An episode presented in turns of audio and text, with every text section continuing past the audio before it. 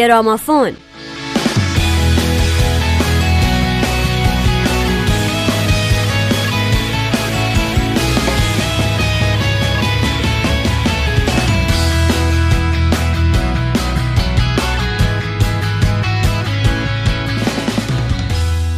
سلام شنوندگان عزیز. به گرامافون خوش اومدین. این چهاردهمین قسمت گرامافونه که شما در حال شنیدنش هستین.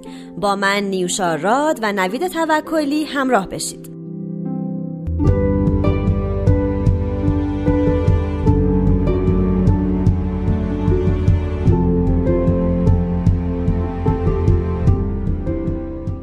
مثل هفته پیش گروهی که امروز می‌خوایم دربارش صحبت کنیم در اوایل دهه 1960 شکل گرفت. درست در سال 1964 The Who. The Who یکی از مشهورترین گروه های راک انگلیسیه که در لندن به وجود اومد. اعضای بنیانگذار The Who پیت تاونسند، راجر دالتری، کیث مون و جان انتویسل بودند. با وجودی که دهو چند باری فعالیتش متوقف شد اما هنوز پابرجاست و با مرگ کیثمون در سال 1978 و انت ویسل در سال 2002 دالتری و پیت تنها بازماندگان از ترکیب اولیه این گروه محبوب هستند که هنوز مشغول به کارن هر چهار نفر در آکتون لندن بزرگ شدند و در مدرسه گرامر شهر آکتون تحصیل کردند. راجر دالتری در 15 سالگی ترک تحصیل کرد و به کار توی ساختمون مشغول شد. او در سال 1959 گروه Detours رو تأسیس کرد که بعدها تبدیل شد به The Who. دالتری انتویسل رو به طور اتفاقی در خیابون ملاقات کرد و او رو به گروه دعوت کرد و در نهایت در اواسط سال 1961 انتویسل ترکیب گروه رو به این صورت پیشنهاد داد تاونسند به عنوان گیتاریست، دالتری به عنوان گیتار اصلی، خودش به عنوان نوازنده گیتار بیس، هری ویلسون نوازنده درام و کالین داسون به عنوان خواننده. گروه Detours به اجرای آهنگهای مختلف پاپ و جاز ادامه می‌داد در حالی که دالتری رهبری گروه رو به عهده داشت در اواسط سال 1962 ویلسون از گروه اخراج شد و داک سندوم جای او را گرفت کولین داسن هم به دنبال یک مشاجره با دالتری گروه رو ترک کرد و گابی کانولی به جای او به گروه اضافه شد. در ماه فوریه سال 1964 گروه دیتورز به گروه دهو تغییر نام داد. اولین تک آهنگ این گروه با نام من نمی‌توانم توضیح بدهم در رده ده آهنگ برتر انگلستان قرار گرفت و به دنبال اون تک آهنگ های دیگرشون مثل نسل من، جانشین و جک خوشحال هم موفقیت های زیادی کسب کردند.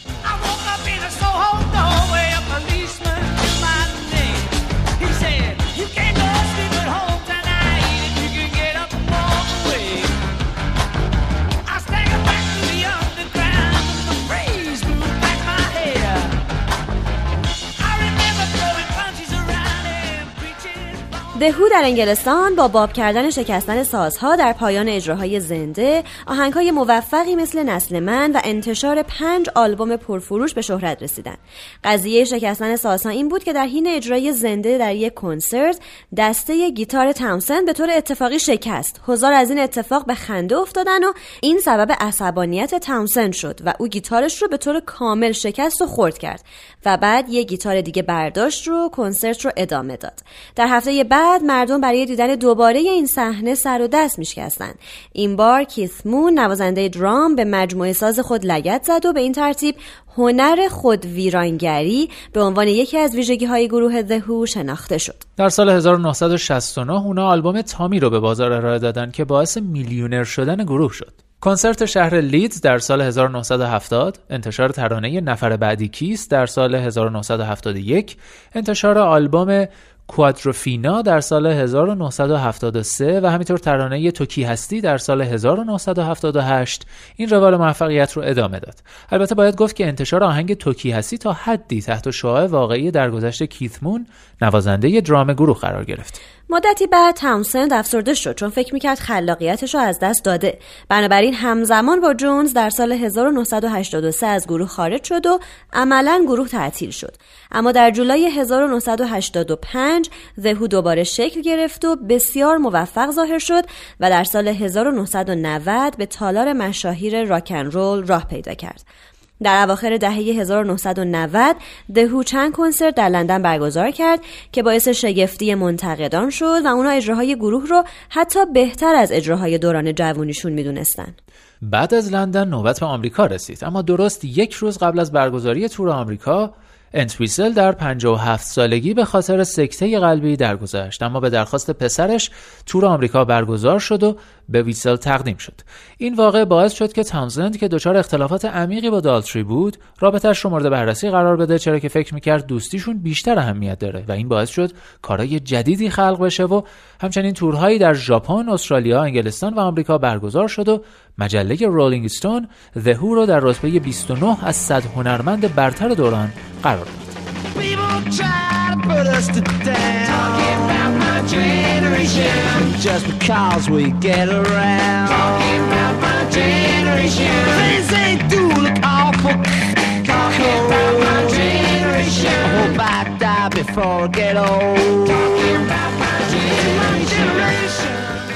اما آهنگی که از دهو براتون انتخاب کردیم. تا امروز در رابطه باهاش صحبت کنیم. اسمش هست Won't Get Fool Again یا دوباره فریب نمی‌خورم. ساخته پیت تاونسند شعر این ترانه در انتقاد از انقلاب و قدرت ساخته شده. تاونسند یک ارتباط روحانی بین موسیقی و آثار مهربابا یا مهربان شهریار ایرانی یکی از استادان روحانی هندی و همچنین عنایت خان مؤسس صوفیگری جهانی پیدا کرده بود و با استفاده از این ارتباط ترکیبی از صفات انسانی رو برای یک سینتسایزر برنامه ریزی کرد و از اون به عنوان ساز اصلی زمینه در این ترانه استفاده کرد. تانسند با استفاده از تعلیمات مهربابا می‌خواست که در این راک اپرا نشون بده که چگونه شادی روحانی از ترکیب یک گروه موسیقی با تماشاگرانش به وجود میاد. او می‌خواست فیلمی درباره دنیای آینده بسازه جایی که مردم به اسارت گرفته شدن اما توسط یک کنسرت راک نجات پیدا می‌کنن.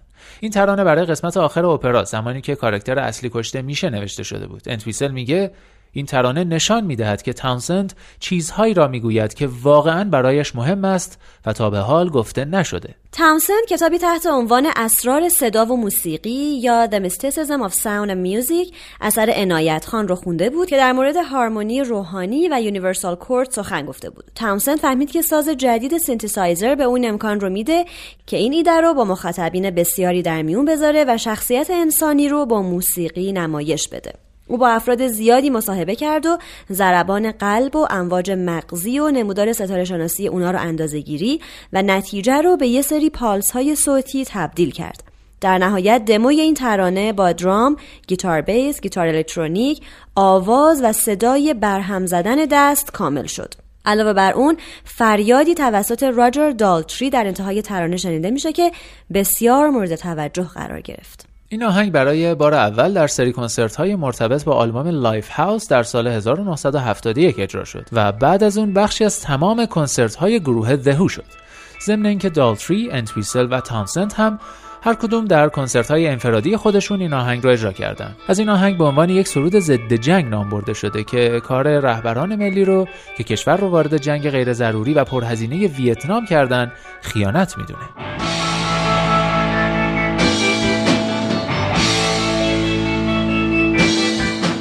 ما در خیابانها می جنگیم در حالی که کودکانمان از ما پیروی می کنند و اخلاقیاتی را که باور داشتند فراموش می شود و کسانی که ما را در انقلاب رهبری می کنند بر مسند قضاوت می نشینند و بیعدالتی می کنند آنها حکم را صادر می کنند و توفنگ ها به صدا در می آیند من به این وضعیت جدید ادای احترام می کنم من در برابر این تحول جدید سرخم می کنم به تغییراتی که همه جا رخ داده تبسم می کنم گیتارم را بر می دارم و می نوازم درست مثل دیروز. سپس زانو زده و دعا می خانم که دیگر فریب نخوریم. تغییر باید که رخ می‌داد. همه ما تمام مدت این را می‌دانستیم. ما فقط از آشفتگی در آمدیم. فقط همین. بقیه چیزها دقیقا به همان صورت قبل است. تاریخ تغییر نکرده است زیرا همین پرچمها در جنگ بعدی به احتزاز در می آیند. من به این وضعیت جدید ادای احترام می کنم من در برابر این تحول جدید سرخم می کنم به تغییراتی که همه جا رخ داده تبسم می کنم گیتارم را بر می دارم و می نوازم درست مثل دیروز. سپس زانو زده و دعا می‌خوانم که دیگر فریب نخوریم. من و خانواده هم کنار می‌کشیم.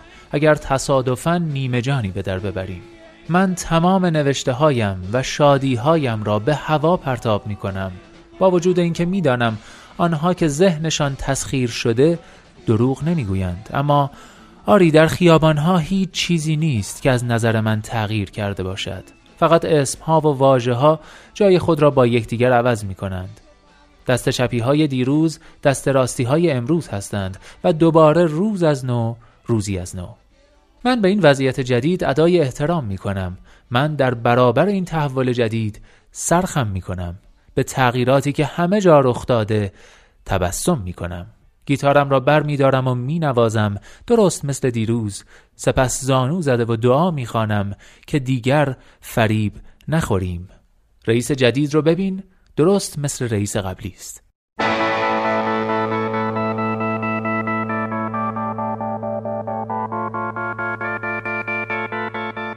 دوستان عزیز تا برنامه بعد شاد باشید و خدا نگهدار.